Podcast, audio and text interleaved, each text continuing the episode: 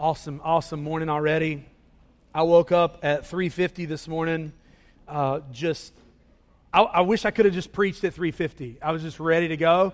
I did go back to sleep for a little while, and then, and then got back over here and was is ready to, to walk through this this morning. Last Sunday we began this series, Words from the Hill. In that this summer we're going to walk through Matthew chapter five through seven and we're going to examine these words that Jesus spoke to this random crowd of folks. Crowd that had folks that were religious, non religious, Jews, Gentiles, Roman citizenship, that had all gathered together, those that were physically sick, that were paralyzed, those that were emotionally, as we'll see through here, dealing with things, um, demon possessed, had all gathered around to hear these words from Jesus, to hear what does this teacher have for us next? How will he continue this movement? What will he do? Will it be another miracle? Will it be another teaching? Will he heal someone? Where did he come from? Where is he going? What's going to happen next? Last Sunday we saw the beginning of this in Matthew chapter 4. We saw the outline of who's there. And then in Matthew chapter 7, at the end, we saw by what authority that Jesus taught these truths. Now, I don't want us to distance ourselves from that authority. I want you to see that these words that are coming, that Jesus is speaking to these crowds, came with great authority, that it astonished those that were listening. It's not the words that if you and I were to start a movement, it's probably not the words that you would try to pitch to someone to try to join you. As we're going to walk through this this morning, you'll think it's not wow type stuff. It's not, oh, how awesome is that? I've got to have that. I've got to be a part of that. In fact, it's the opposite. Jesus is going to say to his disciples, he's going to lay this framework that since you trust in me, here's what I desire of you. Here's the character, the qualities, the community, the relationship that I desire and expect from you as followers of Jesus. Again, we clarified this last week. I want to make sure we're clear as we walk through this entire series. Jesus is not teaching if you do these things, then you become a follower or a disciple. He's saying that through your being a disciple, you have the desire to follow this framework that He's placed before you. So this morning, we're going to jump right into Matthew chapter 5. I want to read chapter 5, verse 1 through 12, and then we're going to come back and begin to walk through those. Matthew chapter 5, verse 1 through 12 says this Seeing the crowds, he went up on the mountain, and when he sat down, his disciples came to him. And he opened his mouth and taught them, saying, Blessed are the poor in spirit, for theirs is the kingdom of heaven. Blessed are those who mourn, for they shall be comforted.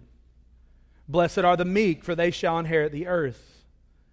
Blessed are those who hunger and thirst for righteousness, for they shall be satisfied. Blessed are the merciful, for they shall receive mercy. Blessed are the poor, the pure in heart, for they shall see God. Blessed are the peacemakers, for they shall be called sons of God. Blessed are those who persecuted for righteousness' sake, for theirs is the kingdom of heaven.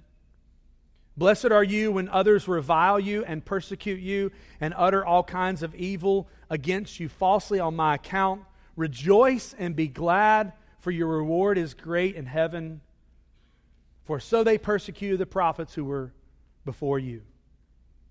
Now, many people, maybe in your Bible, there's a little note at the beginning of that, Matthew chapter 5, that says the Beatitudes. I want you to know in the original language that wasn't there, right? That's a Latin phrase that was kind of interjected there.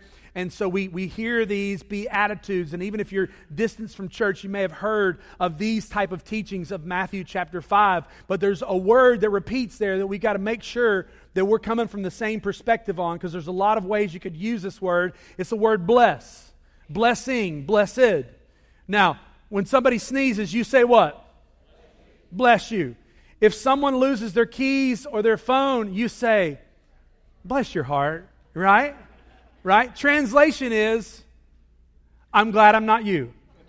That's in the back of your mind, there's a part of you that's, that's thinking that. Then there's the sincere ways of using it. You hear somebody going through difficulties and you look at them and say, Man, just God bless you. Can I help you? Can I take care of you? And then if we look around in, in culture and in teaching, we hear false ways that this is used evil, false teachings that use this. If you give X amount, God will bless you with this amount automatically every time. Then you also hear people say, well, they must be really godly because God has blessed them with a lot. And usually, what that means is material possessions. So let's make sure that we're, we're moving through with this word bless or blessing on the same page. I could go on, we could fill in the blanks. I'm so blessed because, and you would fill in that blank. Uh, God has blessed me this week by. Somebody has done something for you. I thank God for blessing me with a great, might be a great father, it might be a great influence, a great someone in your life. But this morning, I want us just to see real simply blessed here means fortunate, happy, content. All right? To be fortunate, to be content. Now, I want us to see this morning, I, I, gave it for you in the worship guide for you. You can use this as a little bit of homework, a little follow up to this if you'd like to do that. I listed for you these characteristics, these qualities that Jesus outlines for us. Blessed are those who are poor in spirit, those who mourn, those who are meek, those who hunger and thirst for righteousness, those who are merciful, pure in heart, peacemakers, persecuted, if you were to take this home this afternoon and grab your device or however you, you study, it might be old school, like a dictionary thesaurus, all right, paperback. And you may open that up and look and do some searching for synonyms, do some antonyms, look for things that are opposite of the ways of teaching. Now, here's what you're going to find pride, you're going to find self assurance, power on display, shows no weakness. Do whatever you want to do to make it to the top. Don't let anybody persecute you or put you down. If you just take these and flip these, you'll see exactly what the majority of teaching teaches in 2018. Do what you've got to do to be on top of the next guy or the next person so that you can get what you deserve. If you research self help, eh, on Google or Amazon or you go shopping for a book, you, you take out, you go look for that, you're going to find millions of ways for you to say, I'm going to be better than somebody else. This is opposite of what Jesus is starting his movement with. And what I want us to see this Sunday and next is that before we start working on our conduct, before we start addressing anger, before we start addressing our habits in our homes and our relationships, we've got to begin with our character because character is going to precede your conduct. Character is going to precede your conduct. It's going to lay the groundwork for you to act on, for you to build your relationships on. And that character is going to be on display here in Matthew chapter 5. He starts off, he says, Blessed are the poor in spirit, for theirs is the kingdom of heaven. If you Google the phrase poor in spirit, you're going to find 165 plus million websites. Do you know how long it takes to examine 165 million websites? I, I, didn't do it, all right? I just, I just looked up a few. I just clicked on a few phrases, a few pages, just to look at some of the teaching. And one of the things that commonly happens with this phrase, poor in spirit, is there are those who like to separate the words poor and spirit. Please don't do that. Poor describes spirit. Some people take this verse and they strip it of the word spirit and they say, Blessed are those who are poor, for they shall inherit the kingdom of heaven. This is not social theology here in this moment. I don't mean that means that we shouldn't address those issues, but I don't believe that's the context that Jesus is addressing here. He is saying, Blessed are those who are weak, humble. If you look up synonyms for those, maybe inadequate, feeble, broken. Blessed are the broken in spirit, crushed. As I was researching, I found an article by John Piper in 1986. And he writes this about an experience he had about the phrase poor in spirit from 1978. I don't remember much of last week, more or less things that happened to me eight years ago. And he says this Back in 1978, I spoke in Aspen, Colorado to a gathering of InterVarsity students and people off the street. At the end of my talk, one of the students asked a very common question. He said, Isn't Christianity a crutch for people who can't make it on their own? My answer, he said, was simple yes. As you can imagine, this was not the answer that the student was expecting or looking for in the debate. He looked at the student and he said, Since when is a crutch a bad thing. Now, let me walk you through this for just a moment. In, in the uh, the late 80s, early 90s, I was in college, all right? It's been a few years. 90s, I was in college, Mars Hill College. And uh, if you don't know much about Mars Hill, it's up in the mountains above Asheville, North Carolina. And it's not really named because it's hilly, but it should be, all right? It's just one hill after the other. There's men's hill, there's all the classroom, there's women's hill. That's the way it used to be. And you had to go back and forth. My, one of the years at school, I tore some ligaments in my left ankle. And so I had to use crutches. There were 120 some steps from my dorm to my classroom. And so what I had to do is I had to get a set of crutches. Anybody ever had to use one of these? Raise your hand. Crutch people. Crutch people. You have armpits of steel now. Forever, all right? That's what these things will do for you. But you know what? When I had these crutches when I was in college, while I was annoyed that I had to do something else to get to class, and while it was hard, and while it made me sweat and it was tiring, you know what? I was thankful for this device because I was broken, and the only way that I could get to where I needed to go was to put something underneath me to carry me. Now, here's what I want you to think about. People have asked you the same question. If they haven't, they will. So, isn't your faith just a crutch? And you can look at them and say, absolutely. And here's why. Because I realized that I was broken in spirit, and I was sinful, and I was without a relationship to a holy God, and that God sent his son, Jesus Christ, as a payment for my sins. And I've given my life. I've become humble before him and trust him with my eternity. And he's come underneath me and He carries me every step of the way. So, yeah, He's my crutch. Because I'm broken in spirit. You see, when we, we think of a movement, we don't think of someone saying, Blessed are those who are broken in their spirit, who are humbled in their spirit. In the last service, we sang In Christ Alone, and there's a line in that song that just talks about no fear and death and I was about to jump out of my skin this morning because I knew what I was about to preach and I know about being broken in spirit. And I was thinking about this moment, and it makes me think of in when Jesus was teaching. When Jesus was confronted with people saying, Listen, who are you really here to teach anyway? And Jesus says, When Jesus heard it, he said to them, Those who are well have no need for a physician, but those who are sick. I came not to call the righteous, but sinners.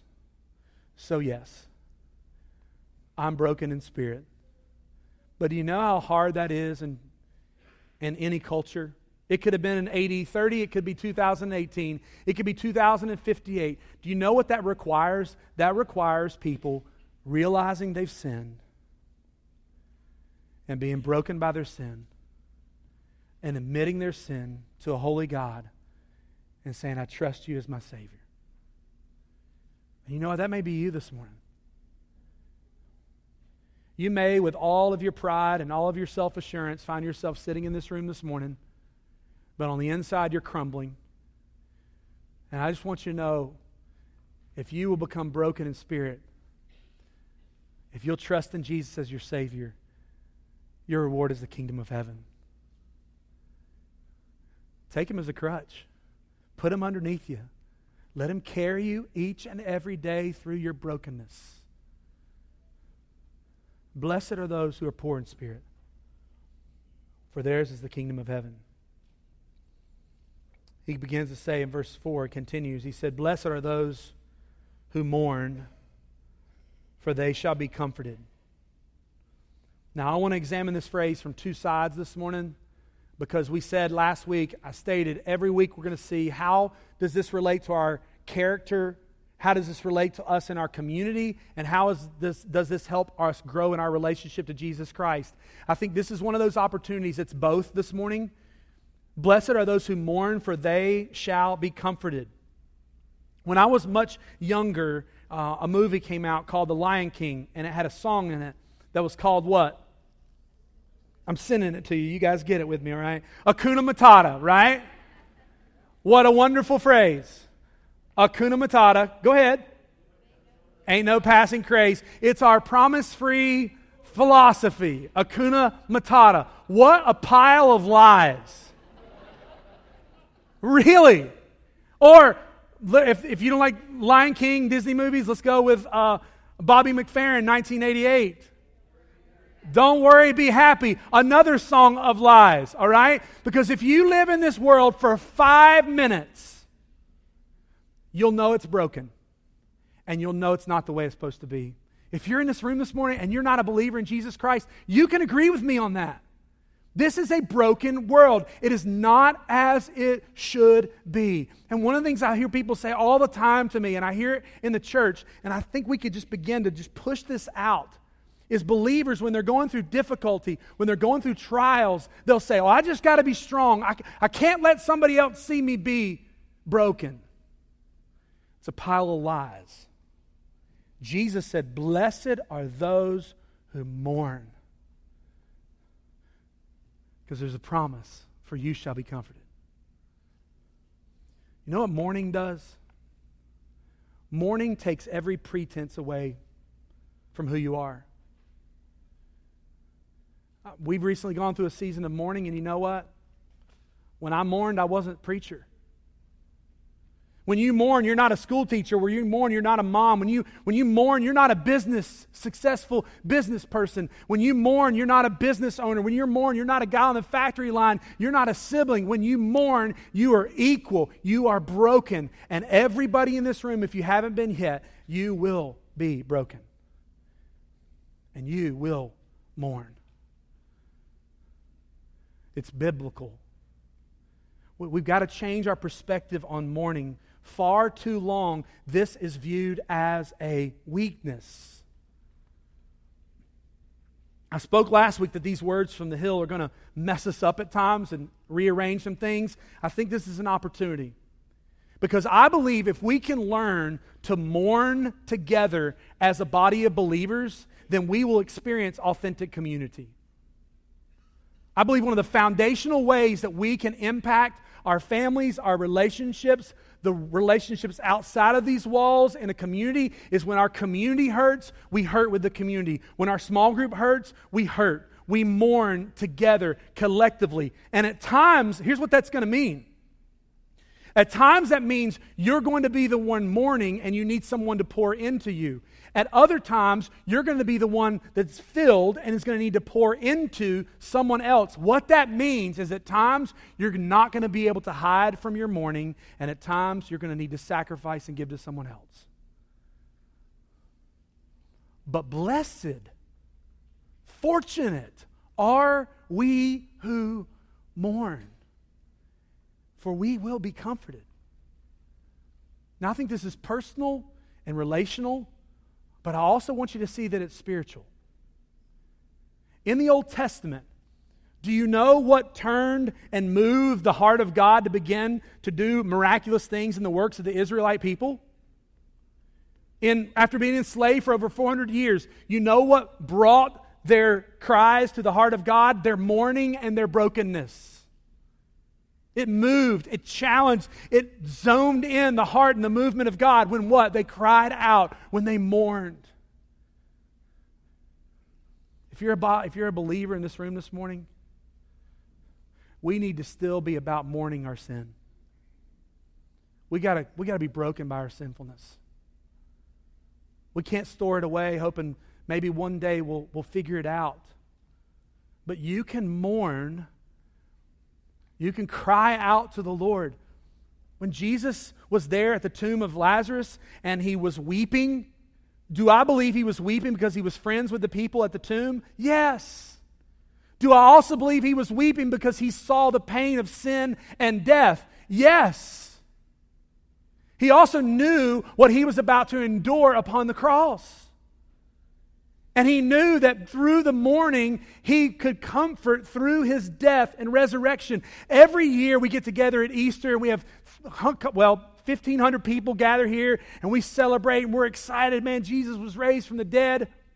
Every day of your life as a follower of Jesus, you can mourn your sin and you can be comforted by the fact that Jesus Christ died and conquered sin and death and was raised from the dead. Blessed are you who mourn, for you shall be comforted. Yes, you can be comforted by the believers, but greater, you can be comforted by the truth of who Jesus is for each of us. We are ultimately reminded man, when I'm broken, when I'm mourning, do you know that what I'm acknowledging? I'm acknowledging to people around me things are not as they should be. This is not how it should be. It's broken. Something's not right. Emotionally, physically, spiritually, something's not the way it should be. For you will be comforted. We mourn, we're comforted. We grieve, we're comforted. We grieve our sinfulness and brokenness, and we are comforted. Don't miss this. We're comforted by the cross of Jesus Christ. Blessed are the meek, for they shall inherit the earth. If the disciples were, weren't not scratching their heads yet, the Pharisees would have. Right here. That's not a definition of Pharisees' life. Pharisee life is stand on the corner, let people know and hear our prayers. When we give an offering, let it hit the pan really hard so everybody knows how much I'm giving. Let it be a public display of my relationship. And Jesus is saying, Blessed those who are meek. Meekness, Aristotle said, was meekness is power and strength under control. It's not weakness. It's nothing to be ashamed of. Meekness reminds me and is a constant reminder that I am nothing outside of Jesus. I don't have anything to stand on except through my relationship to Jesus. It lowers me to a level of serving others with meekness because I didn't do it. God did it. He blessed, He gifted, He called, He established. If you want to examine your level of meekness, are you teachable? Ask yourself can I be taught? Can I learn new things from someone else? Am I meek enough, strong enough to listen to someone else and admit that I don't have all the answers? Whew, that's painful to say, isn't it? On Father's Day, fathers, that's painful to say, isn't it? Meekness is saying, I don't have all the answers. I'm, I'm willing to listen. Meekness is often learned when a person admits an area of weakness, grows in an area of failure. A meek person doesn't want all the credit. They also don't want to project false humility. Poor in spirit, mourning, meekness. verse 6, before I start verse 6, I know we read through verse 12, and some of you are already checking your watches going, Man, I got Father's Day lunch. We ain't never going to make it. All right? We're stopping at 6, okay? So breathe. Don't check out on me, though, all right? Blessed are those who hunger and thirst for righteousness, for they shall be satisfied. Blessed are those who hunger and thirst for righteousness, for they shall be satisfied. Fortunate are those who hunger and thirst for righteousness. The contrary teaching of the day is happy are those who are pursuing happiness. As long as I'm happy, as long as I'm getting what I deserve, the way that I expect it to come my way, then I'll be happy. I've said it before that we live in a culture that is surrounded by the gospel of me. As long as it serves me, pleases me, honors me, helps me, then I'm happy. That is not the fortunate stance that Jesus is talking about here. In fact, I would like to flip that upside down because many of us, if we live our lives just thinking, I've just got to get to the next stage of happiness, you'll get there and then you'll find yourself empty again. And I'm not stating that just because I'm rambling. I'm stating that from years of watching and walking through brokenness where people have said and they've moved from one thing to the next. I'm happy here. I'm happy in this marriage. No, I'll be happier in this relationship. I'll be happy here. No, i will be happy at this job. No, I'll go over here. I'll be happy with this amount of money. No, I need more. I'll be happy as long as I'm happy. Can I just say this? I'd rather you be holy than happy. I'd rather you be pursuing the character that will lead to the conduct that will bring joy in your life rather than the other way around. Because if our hunger and thirst is aimed at happiness, you and I will end up empty. It's a guarantee. But if we hunger and thirst for the character of God, Scripture promises us we find satisfaction and peace. And some of you are searching. Some of you are looking. You're hungry. You're thirsty. You're trying happiness. You're trying this. You're trying that. I want to call you to be hungry and thirsty for the character and the teachings of God. C.S. Lewis once said If I find in myself a desire which no experience in this world can satisfy, the most probable explanation is that I was made for another world. This is you. As a follower of Jesus Christ, if you find yourself not content with the surroundings and the things that, quote, bring happiness in this world, in your life, that is a great feeling because in that moment you realize, I'm not made for this world. I'm just passing through. If I hunger and thirst for the character of God, we find satisfaction and peace. I want you to see a couple things here this morning. Blessed are those who hunger and thirst for righteousness. I'm not going to ask you to raise your hand. But if you've ever been in a dry place spiritually, if you've ever found yourself in a spiritual rut, if you've ever found yourself just wondering, what's taken place? I, I, I, trusted in Christ, and now I just I found myself in a, in, a, in a difficult stage. There's been some problems, there's been some ups, there's been some downs, and I, I'm still searching, I'm still looking. Have you ever thought yourself in that moment to be fortunate? I think you're fortunate in that moment because you have a relationship to Jesus Christ, that the Holy Spirit lives in you and is convicting you that you're not alone, that you, He's not done with you, that there's more that He would desire out of you. Blessed are those who hunger and thirst for righteousness. Fortunate are those who are hung, who hunger, who are hungry and thirst for righteousness. For you will be satisfied. Couple questions here you can answer them. They're pretty easy, all right? How do you quench your thirst? It's not a trick question. How do you quench your thirst?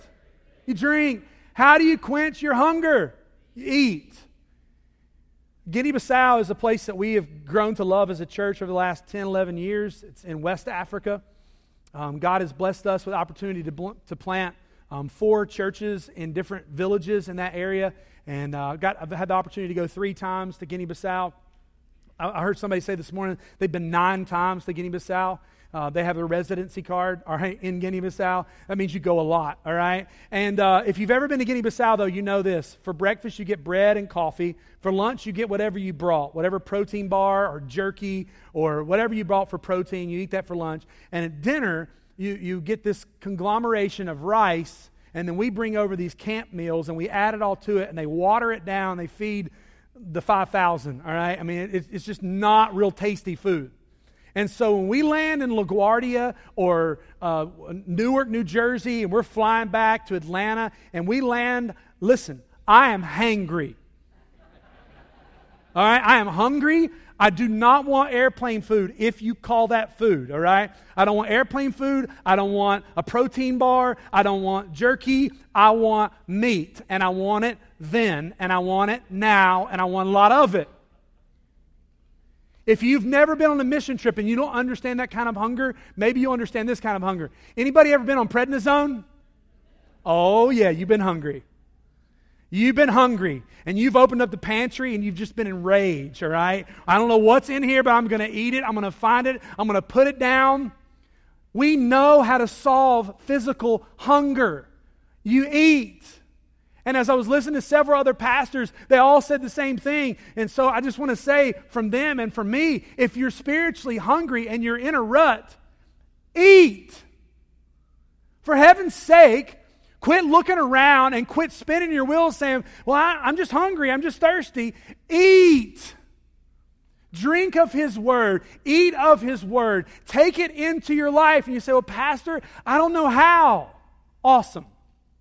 If that is an honest confession, and I mean none of this with sarcasm this morning, if that is an honest confession, then in the bulletin there is a tear off slip. It's a guest slip. You don't have to be a guest to do this, but if you'll write your name and you'll give us a way to contact you, an email address that works, all right? A, not your scam one, all right? A, a cell phone number that works, and you just write on there, I'm hungry. Because you don't know how to eat, We'll look through those tomorrow. We'll connect you with some people that'll teach you how to eat. All right?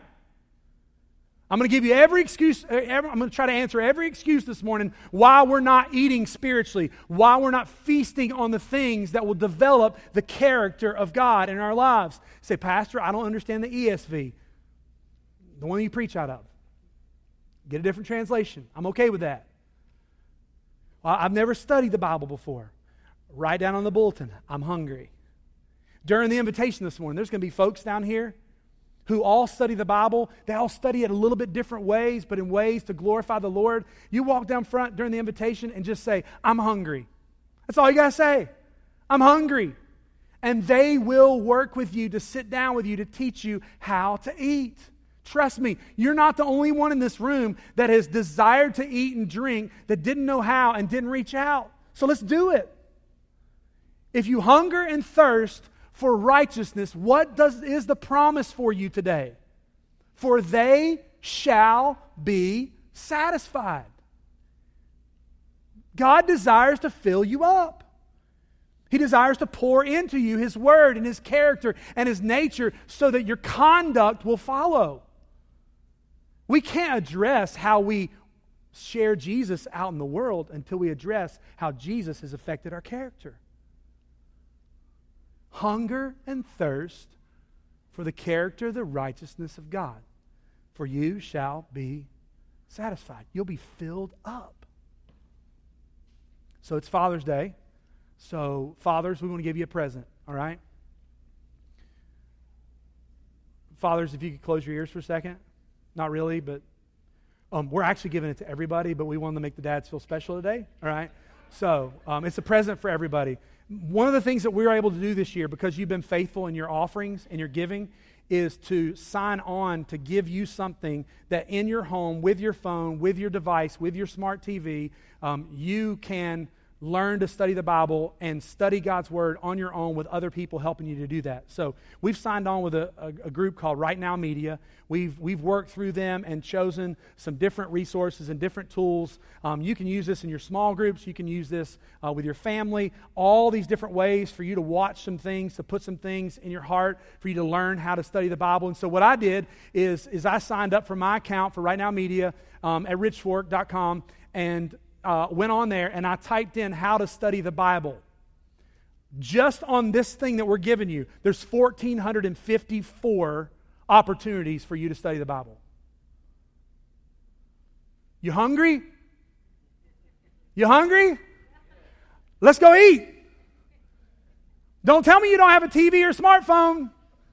Because you do. You have YouVersion, you have Bible apps, you have Blue Letter Bible, you have all these things. Do not pose to me, well, Pastor, I just don't have the resources. If you live in 2018, you have more resources at your disposal to learn, to grow, and get hungry, and be fed, and thirsty, and drink than have ever existed in mankind. So if you want to join up, if you've given us an email address, you have or you will get an invitation from us soon to join that if you haven't because you gave us a scam email address right? Just a couple half of you all right? Um, and we you haven't gotten an email from us then you can go to richfork's website. Just go to richfork.com scroll down click sign up you fill out some things, whether you have kids, whether you're teaching a small group, whether you're a leader, whether you work with children, and it'll help you give you some resource to do that. So we want to push that for you guys to have some other ways to be a part of that. All right? So happy Father's Day, happy Mother's Day, happy other Hallmark, present, whatever it is, day. All right? So there it is. We're giving that to you. We don't play Hallmark. All right? Uh, so we're, we're passing it on to you. And, and here's why studying the Bible, studying God's Word